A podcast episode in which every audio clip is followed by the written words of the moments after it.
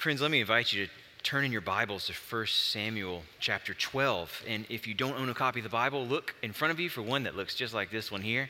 We'd love for you to use it today, but also to take it with you as our gift to you. Uh, you'll find our passage for this morning on page 219 of the Bibles that look like this one. A while back, years ago, I guess, at this point, I came across what now I know is a famous quote from a very well known Christian author named A.W. Tozer from his book, The Knowledge of the Holy. Here's what Tozer says there. Maybe you've heard it. What comes into our minds when we think about God is the most important thing about us. Let me read that again. Here's what Tozer says What comes into our minds when we think about God is the most important thing about us. What do you think about that? Does that sound right? When you think about what's most important about a person, about what most defines us, what do you think about? I can think of some other options besides Tozer's. I've heard it said that you are who you hang out with, or you are the company you keep. Have you heard that? There's a lot of truth in that one. I mean, clearly we are shaped by our influences. Whoever's around us is going to affect how we see things, what we love, how we behave. I've heard it said that you are what you consume. Have you heard that one? You are, in other words, what holds your attention. You are what nourishes your body and your soul. There's a lot of truth here, too. I've heard it said that you are what you do, not what you say you will do. Surely that's true. I mean, it's easy to say something is important to you. But what you actually do when the rubber meets the road, that shows what's in your heart. What do you think is the most important thing about us? In the context of his book, uh, what A.W. Tozer meant by that statement has a little bit of all of these options that I've just rattled off built into it. And when, when, he, when he says that what we think about when we think about God is the most important thing about us, he doesn't just mean what ideas do we have of God. What would we say yes to in a list? Where would we put check marks? He means who is God to us? What kind of company is God to us in our lives? Where does God factor into our attention and where it focuses? Our nourishment, body and soul. What is God to what we consume? And what difference does God make to how we live our lives? In other words, how does what we say about God affect how we live before God in God's world? Who God is to us is the most important thing about us. A biblical term for this idea is the fear of the Lord. It's all over the scriptures, and it's central to the stories we're going to look at together this morning. The fear of the Lord, the Bible says, is the beginning of wisdom, how to live well in this world that He made. The fear of the Lord is what the Lord desires from us. And it's not a kind of quaking terror of Him. What's He going to do next? But a settled respect for Him that comes with allegiance and affection. A, a realization that this is His world we're living in that what he says matters most, that what he does matters most, that who he is to us defines who we are, that what we see when we look out at his world, we see through who he is and what he wants. The fear of the Lord is at the heart of our stories this morning, all of which have to do with King Saul and how he behaved as king over God's people. Uh, we're going to begin with a, a, text that's a hinge from what we looked at last week, where Saul first rose to power, to what we'll consider for most of today, where, where Saul falls off the throne that God put him on. And what we're going to be tracking as a silver thread through all of it is this question of the fear of the Lord. Who is God to Israel? Who is God to Saul? Who is God to you? I want to begin by reading the opening scene in our text. It's from 1 Samuel chapter 12, and I'm going to read from the first five verses. I want to invite you to stand with me in honor of God's word while I read, beginning in chapter 12, verse 1.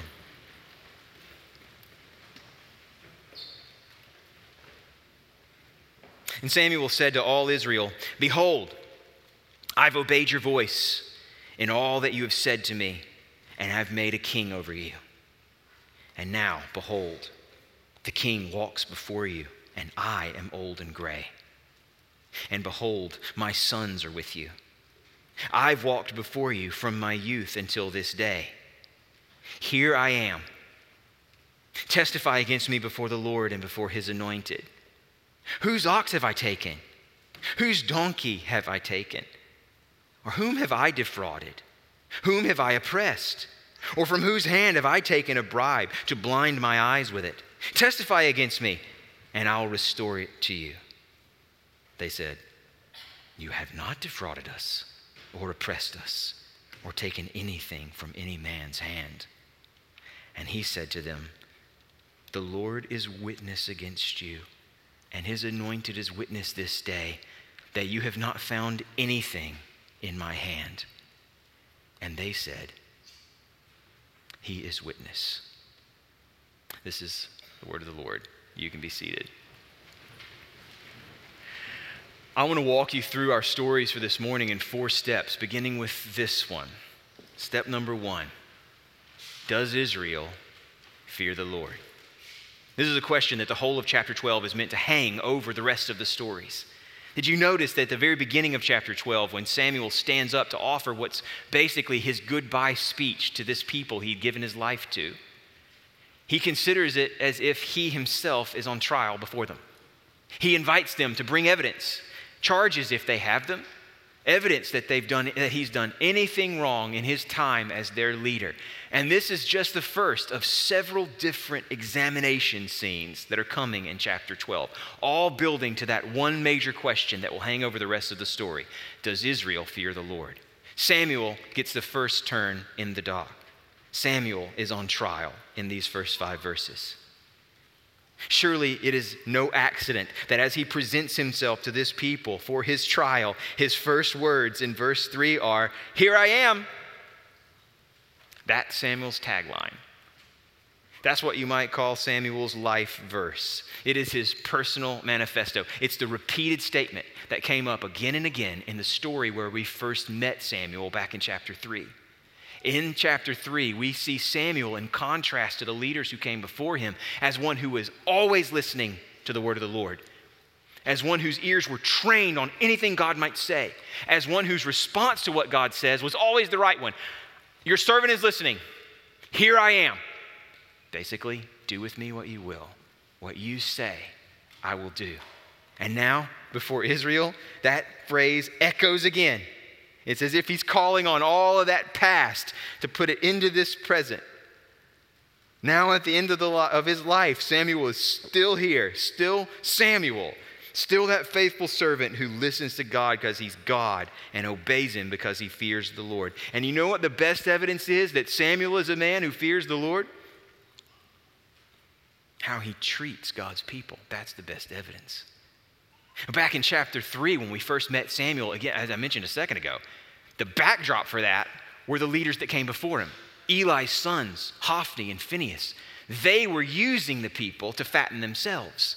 They were taking bribes. They were stealing from the people's sacrifices. They didn't fear the Lord. There was no one above them in their view of what this food chain was. They were at the top. So Samuel, calling back on that history, says, Whose ox have I taken? Whose donkey? Whom have I defrauded or oppressed?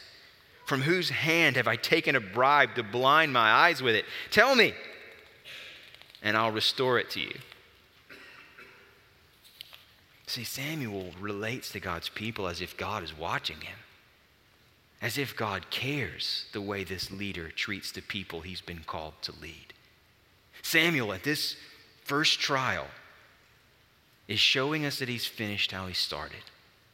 From beginning to end, a servant of the Lord, not serving himself, pouring himself out for the relationship between the Lord that he loves and the people to whom he belongs. And before we move any further into this story, I think it's worth saying right here, right now, Samuel's story shows us that godly leadership among God's people is actually possible. That can be easy to lose sight of, especially in seasons like, like ours right now, where you, you hear so often from every direction of leaders, even among God's people, who have abused their power to take advantage of those that they serve. This story is a, is a reminder that that's not a new story. That's been going back all the way to the beginning. Wherever people have led others, abusive leadership has been a thing. And sometimes, because we know how common that story is, we can begin to expect to see that everywhere. We can take on a sense of suspicion towards those who lead us. And that can make it harder for us to get the care that we need from the leaders that God has given us. This story right here is showing us it is actually possible for leaders to stay faithful to God, for leaders to care more about what God says than what others think, for leaders to know that what they do among God's people, God cares about and will hold them accountable for. It's a good reminder that when, when elders are talked about in the New Testament, in Titus chapter 1, verse 7, it's as if the job description that Paul lays out there was written from Samuel's life story. What should an elder be like? An elder should be one who's not arrogant, quick tempered, a drunkard, violent, or greedy for gain. In other words, not like Hophni and Phinehas. Not like those leaders in Israel's history who were only ever trying to fill their own stomachs, guided only by their own passions, doing whatever seemed right to them in their own eyes. You don't want elders like that, Paul says. What should they be like? Well, they should be hospitable. They should be looking to give, looking to share. They should be lovers of good. They should be self controlled, like Samuel was, and upright, no matter who's watching. And underneath it all, they must hold firm to the trustworthy word as taught. In other words, they must be listeners who hear the word of the Lord and say, Here I am. Your servant is listening. What you say goes. You need leaders who won't edit or update the word that they've received, but will embrace it all the way to the end, like Samuel did. And for our church to be healthy, what, what we're going to need is the supernatural help of the Lord. Uh, uh, Hophni and Phinehas are what it looks like for leaders to lead in their own strength. Samuel is what it looks like for God to do a miracle in somebody's life, to protect them from themselves for the sake of God's people. One of the best ways you can serve your church is to pray that God will do that miracle in the lives of those who lead you now and next year and the year after that, from now till glory. Pray that the Lord will do a miracle and give you godly, trustworthy leaders who show His grace in how they lead you. Samuel is the first one on trial, the first man in the dock in chapter 12, building to Israel's examination. The second to enter the dock in verse 6 of chapter 12 is God Himself. God goes on trial. In verse 7, Samuel turns from defending himself to reminding them who the Lord has been for them. Let me pick back up there in verse 6. Samuel said to the people, The Lord is witness, who appointed Moses and Aaron and brought your fathers up out of the land of Egypt. Now, therefore, stand still that I may plead with you before the Lord concerning all the righteous deeds of the Lord that he performed for you and for your fathers. In other words, let me give you evidence for who the Lord is to you from your past. When Jacob went into Egypt, the Egyptians oppressed him. Then your fathers cried out to the Lord, and the Lord sent Moses and Aaron, who brought your fathers out of Egypt and made them dwell in this place. And all was happily ever after. Now, verse 9, they forgot the Lord their God, forgot him so he sold them into the hand of Sisera, commander of the army of Hazor, and into the hand of the Philistines, and into the hand of the king of Moab, and they fought against them. And then they cried out to the Lord and said, We've sinned. We've forsaken the Lord. We've served the Baals and the Ashtaroth. But now deliver us out of the hand of our enemies that we may serve you. And the Lord sent Jerubbaal, that's Gideon, and Barak, and Jephthah, and Samuel, and delivered you out of all the hand of your enemies on every side, and you lived in safety. and all was happily ever after. Now, when you saw that Nahash, the king of the Ammonites, came against you, you said to me, No, but a king shall reign over us, when the Lord your God was your king. And now, behold, the king whom you've chosen, for whom you have asked. Behold, the Lord has set a king over you. In these verses, Samuel's basically summing up the book of Judges that we summed up about four weeks ago before we started into 1 Samuel. It's a story of what's been called the Judges cycle where the, where, it, where, where the Lord is good to Israel. And then Israel forgets that the Lord has been good to them. And Israel looks around at what all the other nations around them are enjoying, and they think, we'll take what they're having. And they forget the Lord. And the Lord gives them what they asked for life without Him as their God, life under the oppression of those people that they preferred to be like. And then they call out to the Lord, and the Lord hears them again, and He, res- he, he restores them back to the land. He, he gives them the help that they need to overcome their enemies. And then what happens? The cycle starts all over again and again and again. Samuel's reminding them that every time they've called out, the Lord has been there. That they have seen from the Lord how good it is to have Him for their God. What has this God done wrong? Is the question behind Samuel's summary. What has this God withheld from you when you've needed Him? What God is like your God, Israel? And all of this sets up the, the question that hangs over the rest of the stories that comes to us in his challenge to Israel next. When Israel enters the dock. Look at verse 13, or verse 14. Now, if you will fear the Lord and serve him, and obey his voice, and not rebel against the commandment of the Lord, and if both you and the king who reigns over you will follow the Lord your God, it'll be well. But if you won't obey the voice of the Lord, but rebel, rebel against the commandment of the Lord, then the hand of the Lord will be against you and your king. All of this walk down memory lane is not just reminiscing for Samuel, he is setting up the point that he delivers right here. It's all in his summary a few verses later in verse 24. Israel, only fear the Lord. Only serve him faithfully with all your heart. For consider what great things he's done for you. All that history now driving this present charge. Fear him. Live through him. Remember, he's given you every reason to trust him with your obedience, to follow him with all your heart. And now Israel's on trial. Most of what's still to come in first, first and second Samuel flows out of the challenge right here in chapter 12. Will they fear him? Will they live now as if he's been good to them back then? Will they remember what their fathers so often forgot? Will they serve the Lord with all their heart? Does Israel fear the Lord? That's point number one. That's chapter 12. Keep that question in mind as we exit the courtroom and enter a battlefield. The trial is ongoing, new evidence is about to be presented. Point number two in our stories this morning is that Saul fears the Philistines. Saul fears the Philistines. There are two things that you need to know to understand the scene that plays out in the first few verses of chapter 13. The first is that the odds are absolutely stacked against Saul and Israel. They are facing up against the dreaded, iron wielding Philistine horde, the ones who had driven them to cry out for a king in the first place. They are vastly outnumbered and they are badly outgunned. Pick up with me in verse 2 of chapter 13. Saul chose 3,000 men of Israel 2,000 were with Saul in Michmash in the hill country of Bethel, and a 1,000 were with Jonathan in Gibeah of Benjamin. The rest of the people he sent home, every man to his tent. Jonathan defeated the garrison of the Philistines that was at Geba, and the Philistines heard of it. And Saul blew the trumpet throughout all the land, saying, Let the Hebrews hear. And all Israel heard it said that Saul had defeated the garrison of the Philistines. And also, that Israel had become a stench to the Philistines. And the people were called out to join Saul at Gilgal.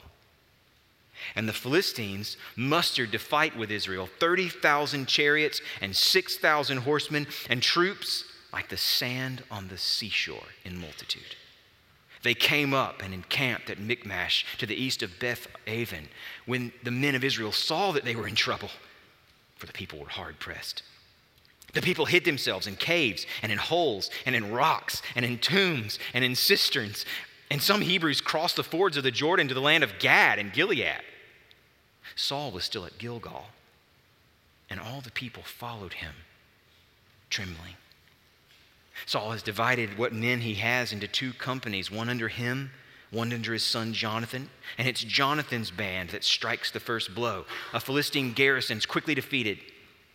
But there are more where they came from. And the rest hear about what happened.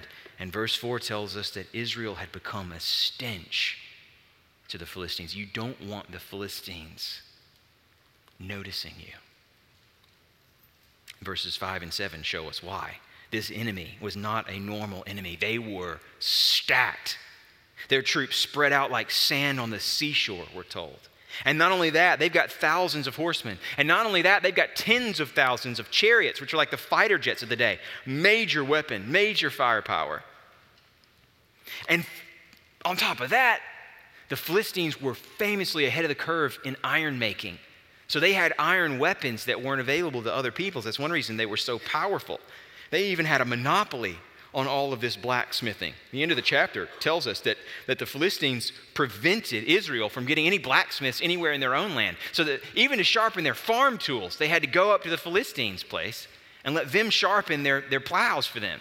The Philistines wanted to make sure no one else has access to our weapons. That'll keep them in their place. And, and we're told in verse 22 on the day of the battle, there was neither sword nor, nor spear found in the hand of the people with Jonathan and Saul. They are outmanned, they are outgunned. This is not good. And it's not lost on Saul's army. We're told that when the men of Israel saw they're in trouble, I love that. When they see they're in trouble, they dive for whatever cave or rock or tomb or cistern they can find. Others just get out of town and cross the river and get out of the area where any kind of battle is about to go down. Not us, not this time, not with these odds. That's the first thing you need to know about this scene. They are, eh, the odds are stacked against them. The second thing you need to know to make sense of this scene is that God has given Saul a command for this moment through the prophet Samuel back in chapter 10. Back in chapter 10, verse 8, Samuel tells Saul to go down to Gilgal, where he would then come to meet him to offer sacrifices to the Lord on his behalf. That was Samuel's role, to offer sacrifices, not Saul's role.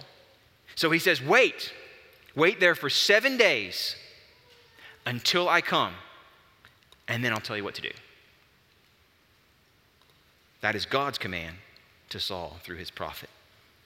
And so here we are a moment of decision. On one side, Saul has got a massive enemy and a diminishing army. He's feeling the need to act quickly before the odds get even worse. That's on one side. On the other side, he's got a clear command from the Lord wait until Samuel comes. Don't do anything until you hear more from me. I'll tell you what to do. Just wait. Who will Saul fear? Pick up with me in chapter 13, verse 8. Saul waited seven days, the time appointed by Samuel. But Samuel did not come to Gilgal, and the people were scattering from him. So Saul said, Bring the burnt offering here to me and the peace offerings. And he offered the burnt offering. As soon as he had finished offering the burnt offering, behold, Samuel came. And Saul went out to meet him and greet him. And Samuel said, What have you done? And Saul said, When I saw that the people were scattering from me, that you didn't come within the days appointed, and that the Philistines had mustered at Michmash, I said, Now the Philistines will come down against me at Gilgal, and I haven't sought the favor of the Lord. So I forced myself and offered the burnt offering.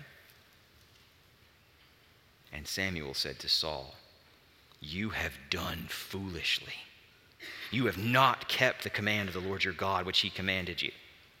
For then the Lord would have established your kingdom over Israel forever. What happened here? What happened in this moment of truth is that Saul feared the Philistines more than he feared the Lord, and so he disobeyed. Uh, for us to learn what we need from this example, we need to go deeper. How did this happen? Why is this such a big deal? I think you can see where Saul went wrong and how he came to do what he did in the way he explains himself to Samuel. I mean, it, it, it's, it's so relatable, this pleading.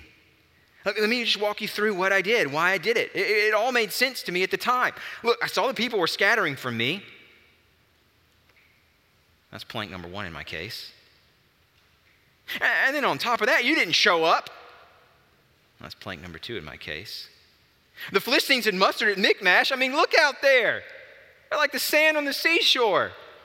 That's plank number three. This threat, it's huge.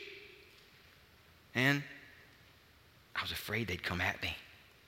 I was afraid they'd come down to Gilgal.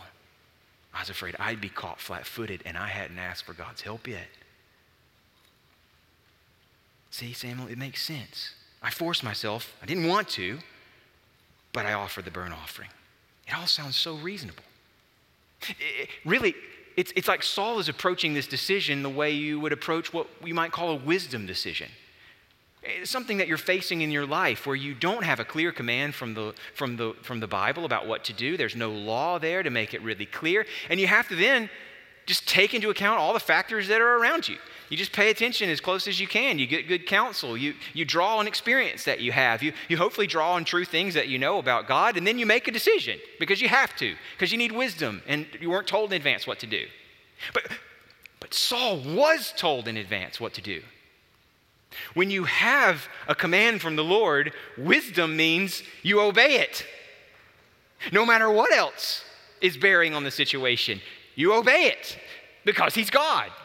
And he knows what he's doing when he tells you what he tells you. This is not a wisdom issue. See, underneath all this reasonable case that Saul makes right here is an insidious presumption. Saul assumes if God could see what I see, he wouldn't want me to keep this command. He told me to wait before all these Philistines showed up with their 30,000 chariots. He told me to wait before my men started diving into whatever holes they could find. Surely the main thing here is that we don't go out and fight without asking for his help first, without locking in his favor, without paying him what we owe through this sacrifice. Surely that's what matters most, is that we ask him for his help. Surely the main thing is pulling the right lever at the right time to get the right power on our side. Surely, under these circumstances, sacrifice matters more to God than obedience, right?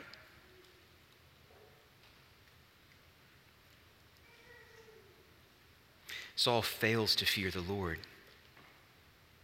He doesn't recognize that God doesn't need flexibility. God doesn't have to adjust on the fly. The Philistine army is no larger than God expected it to be. The Israelite number is not smaller than God can afford to work with. Samuel in chapter 12 has just reminded them about Gideon.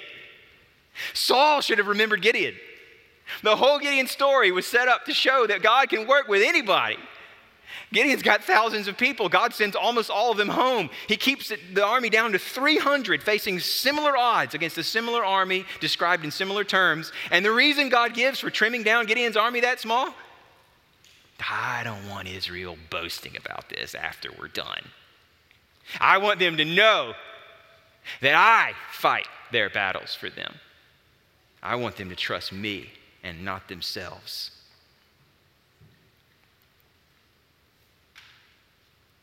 Israel's God doesn't need Saul updating the orders to suit what seems best to him.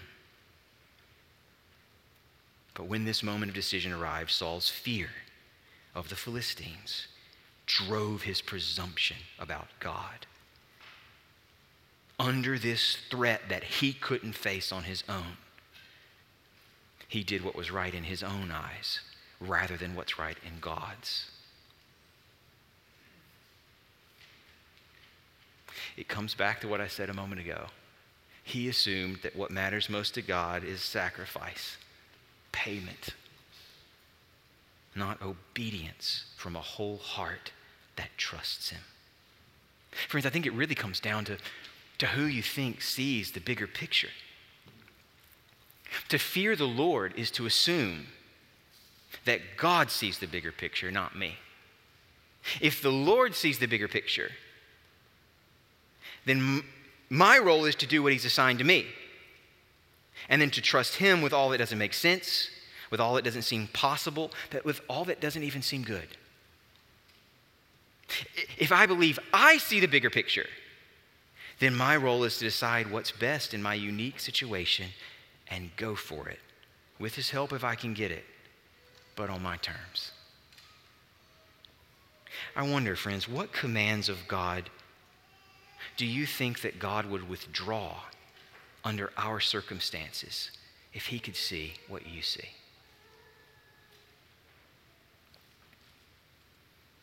What about His Word do you find yourself thinking? If this were written today, with the perspective of the 21st century, knowing all that we now know about how the world works, surely God would have said, What goes in your blank? Let me ask you this where do you find that your fear tempts you to sin? I think one of the most important things to know about yourself is where your fear tempts you to sin. That's going to be different for each one of us. It, actually might be different from one season of your life to the next. We don't stay static, the world is always changing. But knowing yourself well is going to be knowing where, for right now, you feel your vulnerability. And where you feel vulnerable in life is where you will be vulnerable to temptation. Maybe it's something you badly want to avoid. Maybe it's something you're really afraid of missing out on if you don't act now. Where is that for you? I think that would actually be a wonderful thing to discuss with a friend over lunch today. To talk with one another about where you see your own heart on this issue. What Philistines are you afraid of? Where are you tempted to update your instructions? For now, we move to point number three Saul fears the people. Remember where we're headed. From does Israel fear the Lord? Hanging over all of it. Evidence number one is not looking good. Saul, he fears the Philistines, not the Lord. It only gets worse in chapter 15, the next crisis moment, the next moment of decision. We are flying over chapter 14, not because it doesn't have anything to teach us. It's an incredible story of another battlefield deliverance. When the battle actually happens this time, Saul is nowhere to be found. It is his son Jonathan who leads the attack, and he does it almost single handedly.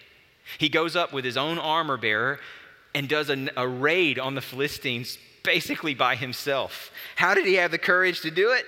Chapter 14, verse 7. Here's Jonathan's perspective. It may be that the Lord will work for us.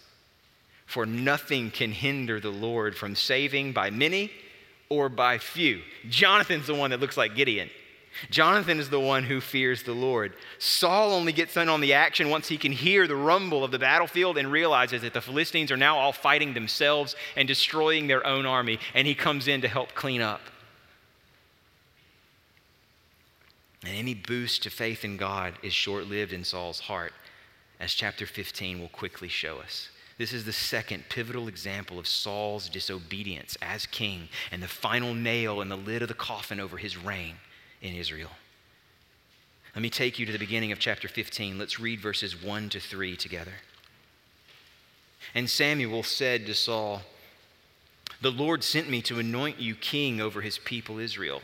Now, therefore, listen to the words of the Lord. You see that again? Another opportunity. Will he fear? Will he hear and obey? Another test.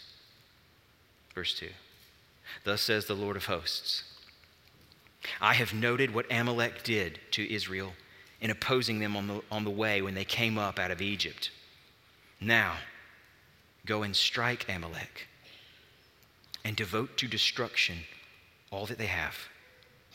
Do not spare them, but kill both man and woman, child and infant, ox and sheep, camel and donkey. This is another straightforward command from the Lord for Saul to carry out. But if that command is not hard for you to hear, you're not reading it right. The Lord is calling here for the complete destruction of a whole people and saying he intends to use Saul's army to accomplish that judgment. And I just want to say right here and now, especially if you're here evaluating Christianity, exploring what it means to follow Jesus, what Christians believe about themselves or about the world or about God, hearing those three verses read may sound to you like a kind of ethnic cleansing on a model that we've seen all too often in human history. And you may be thinking, is this what Christianity is about? Is this just one more religion that's adding God's authority to justify our abuse of one another? That's the right question to ask in a way. It is important to know why this action is called for and what makes this action right. And I want to invite you into that deeper uh, conversation. I'd love the chance after the service today to talk to you in more detail about this command, where it comes from, what's involved, and how to think about it as you consider Christianity. But for now, to set up that larger conversation, I just want to make a couple of comments about what's going on here in these first three verses before we move further into the story. The first thing I think is important to know is that this command doesn't sound right to our ears because we see human life as uniquely and irreducibly valuable. And we're right to see human life that way. Human life is precious in a way that no other forms of life are. That's basic teaching of the Bible.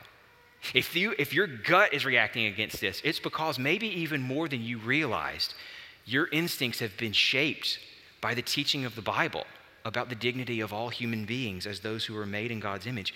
You don't get that picture of human life from looking carefully at the world around you.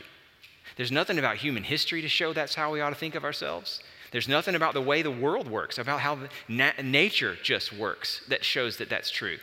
If anything, you'll get the opposite message if all you've got to go on is how things work out there. Our instincts about the value of every human life come from the scriptures. So, so it should be raising a question for us. If, if the Bible is what has taught us that human life is valuable, how is the Bible now calling for something like this?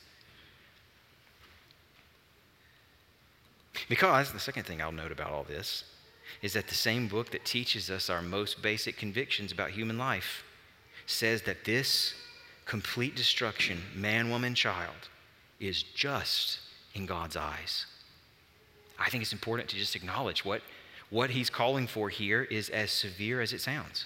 There's no special context out there, no cultural cue that we might be missing that takes the edge off. Uh, it, it is what it sounds like. And coming to terms with it means not taking this less seriously, but taking sin more seriously. The third thing you need to know about these verses is that the command that, that God gives to Saul here is a command to fulfill a punishment from God that the Amalekites deserved. It's a punishment that fits the crimes they'd already committed against Israel in the wilderness and others long before Israel ever showed up. The backstory is, is mentioned in verse 2 of chapter 15 when the Lord says, I've noted what Amalek did to Israel in opposing them on the way up when they came out of Egypt. There's whole stories about this. You can read about it in Exodus 17 and in Deuteronomy chapter 25. Basically, while Israel was wandering up from Egypt into the land God had promised them, the Amalekites were sweeping around their rear, picking off the stragglers. The Amalekites were hunting them, looking for the weakest, for the children, for the women, for those who were injured for those who are old. And what Moses says in Deuteronomy 25 is that they treated Israel this way because they did not fear the Lord. They didn't think God was watching. They didn't believe that God cared. They didn't think he was able or interested in doing anything about it. And God does not act impulsively. He did not destroy them all on the spot. But he promised that he would hold them accountable. And here, hundreds of years later, he's going to set that record straight. Friends, most sobering of all is that the terrible judgment that's called for on these Amalekites right here, it's not actually a relic of some sort of bygone era, you know, a reminder that, boy, it's good to be alive now and not back then. It's actually a foreshadowing of what the Bible clearly teaches is coming someday for all who have failed to fear the Lord, who have put their own interests ahead of the interests of others, who have used their own power to oppress those weaker than them, who have lived as if God doesn't care, as if God isn't watching, as if God isn't God. There is a day coming toward which all of history is moving when the God who sees everything perfectly will account for every sin. What you need to know about Christianity is, is, is that we don't call for this kind of holy war anymore. The, the, Christians have no charge from God to go out and attack all who don't believe in Him. That's not what this is.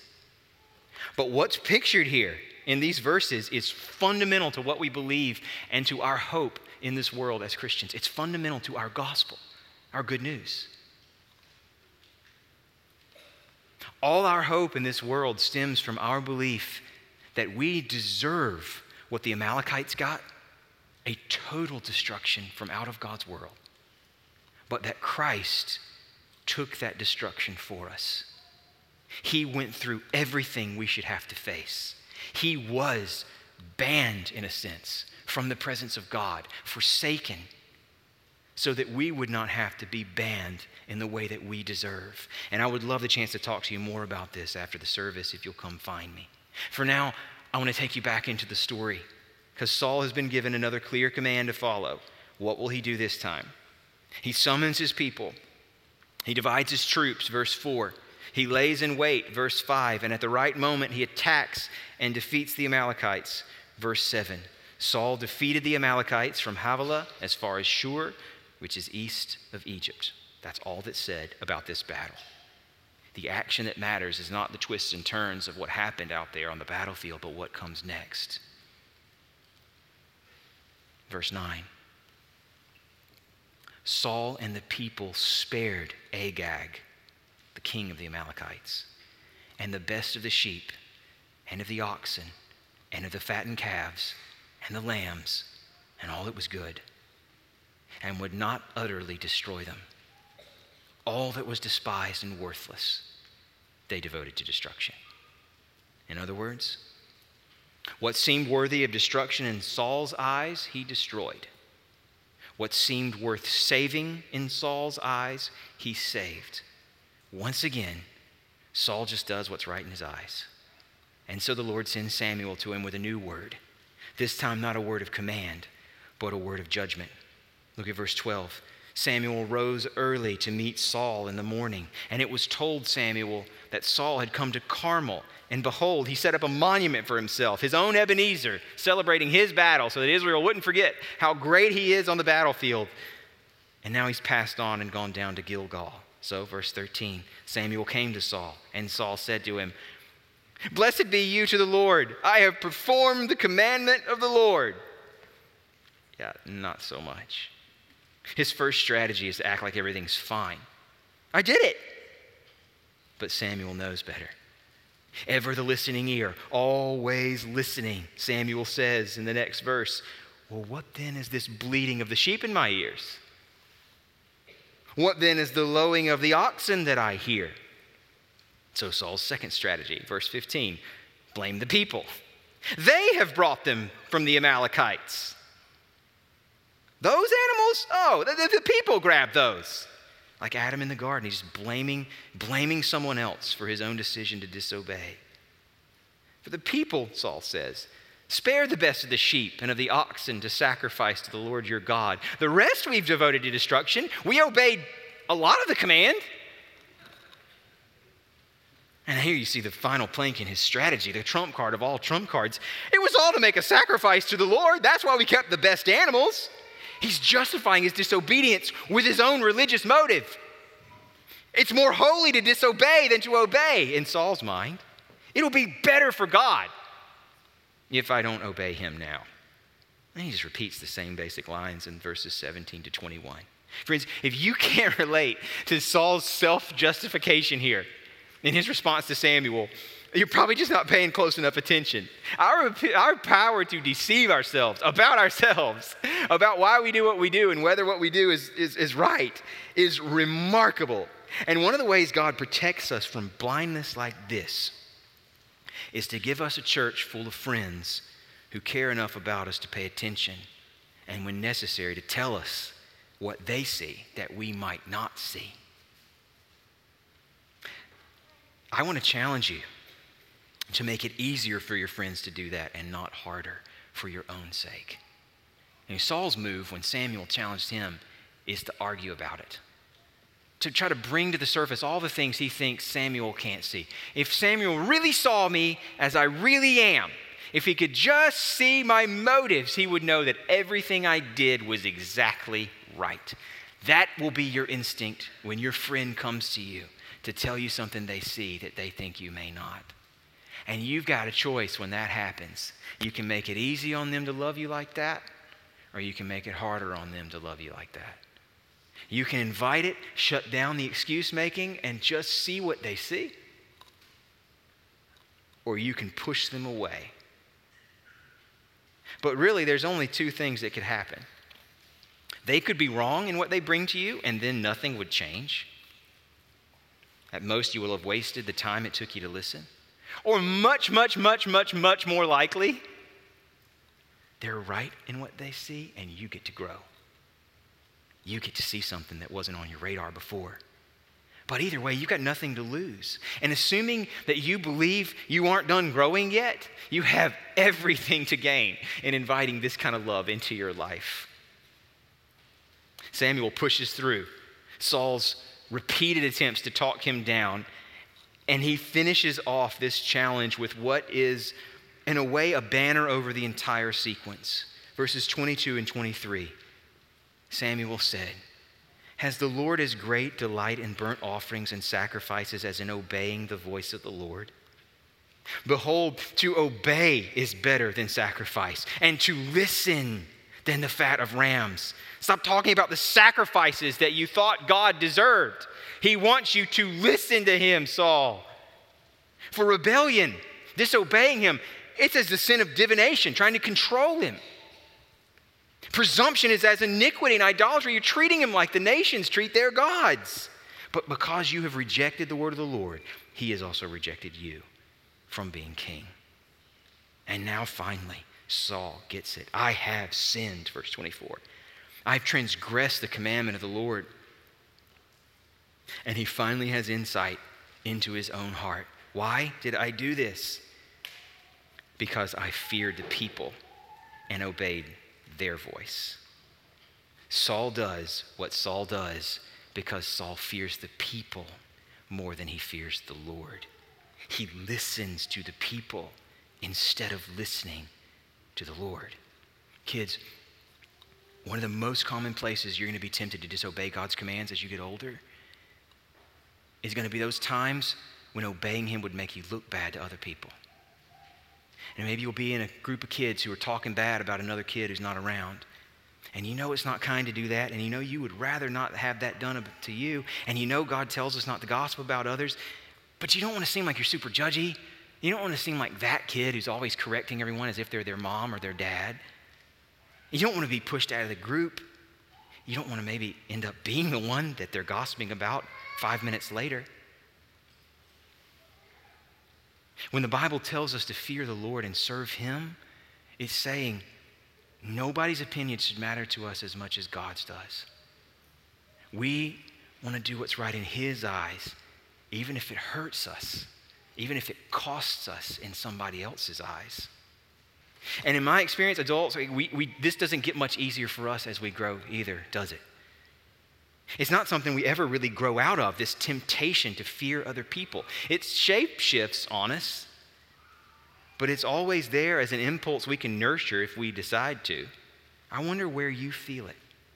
Where are people so big in your heart that God factors small? It can sometimes be hard to see that. Let me give you a test. Where do you find yourself tempted to adjust commands the Lord has given because you feel it would make Him look better in the eyes of others? Saul, in his fear of what the people want, has almost convinced himself that the people are right. That, that, that this will be better for God if God were like this, if God were wanting this. Are there commands God has given where it seems to you it would be better for him and his reputation if they weren't true anymore?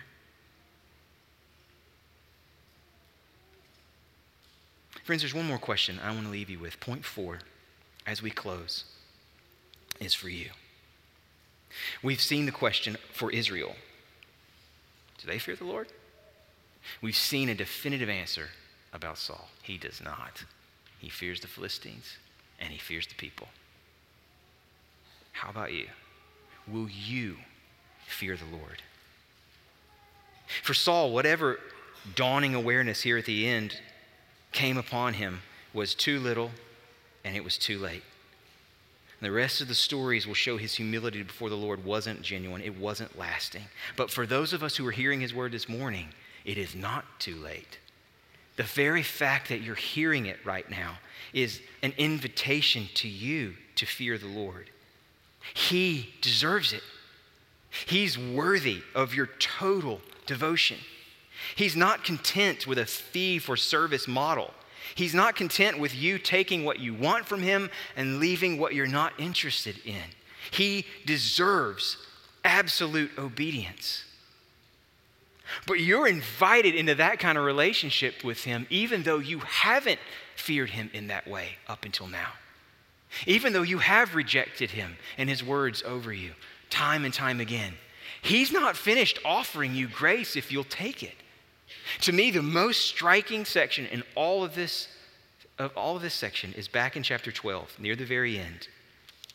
The most remarkable statement in this passage comes in verses 19 to 22.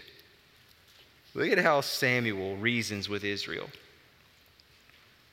Samuel says, let's pick up in verse 20. After the people have confessed that they were sinful against God, he says to them, Do not be afraid. You have done all this evil. That doesn't make sense.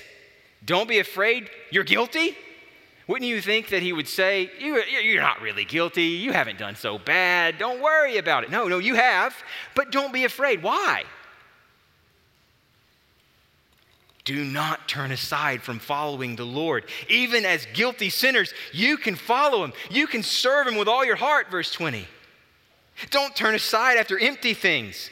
Stop going after those idols that you preferred to him that only ever let you down. They're empty, verse 21. Why? Why can we still come back to him? Verse 22. The Lord will not forsake his people. For his great name's sake, he will not forsake his people because it has pleased the Lord to make you a people for himself. The reason it is not too late for you this morning to fear the Lord and serve him now with all your heart is that God loves to make a name for himself by loving people who don't deserve it. This is his brand. Maybe that sounds a little bit icky, like self serving love, like his love for me is not actually about me, it's more about him. But there is wonderful, life giving news in that truth. A love for my name's sake, a love that rings out about me, is a love I have to earn. And I got to keep earning it for as long as I want to keep enjoying it. My love for Dr. Pepper makes a statement about Dr. Pepper. It's delicious. You know what happens when Dr. Pepper is not delicious anymore? If that, eh, God forbid, ever were to happen. I wouldn't love it anymore, and it wouldn't get glory anymore. But, but if God's love for us is making a name for God, that is not a plate for me to spin the rest of my life. That is not a trial that I have to live on. He's not waiting on more evidence to see if I pass the test. He's making a name for himself as a God who is love, 1 John 4.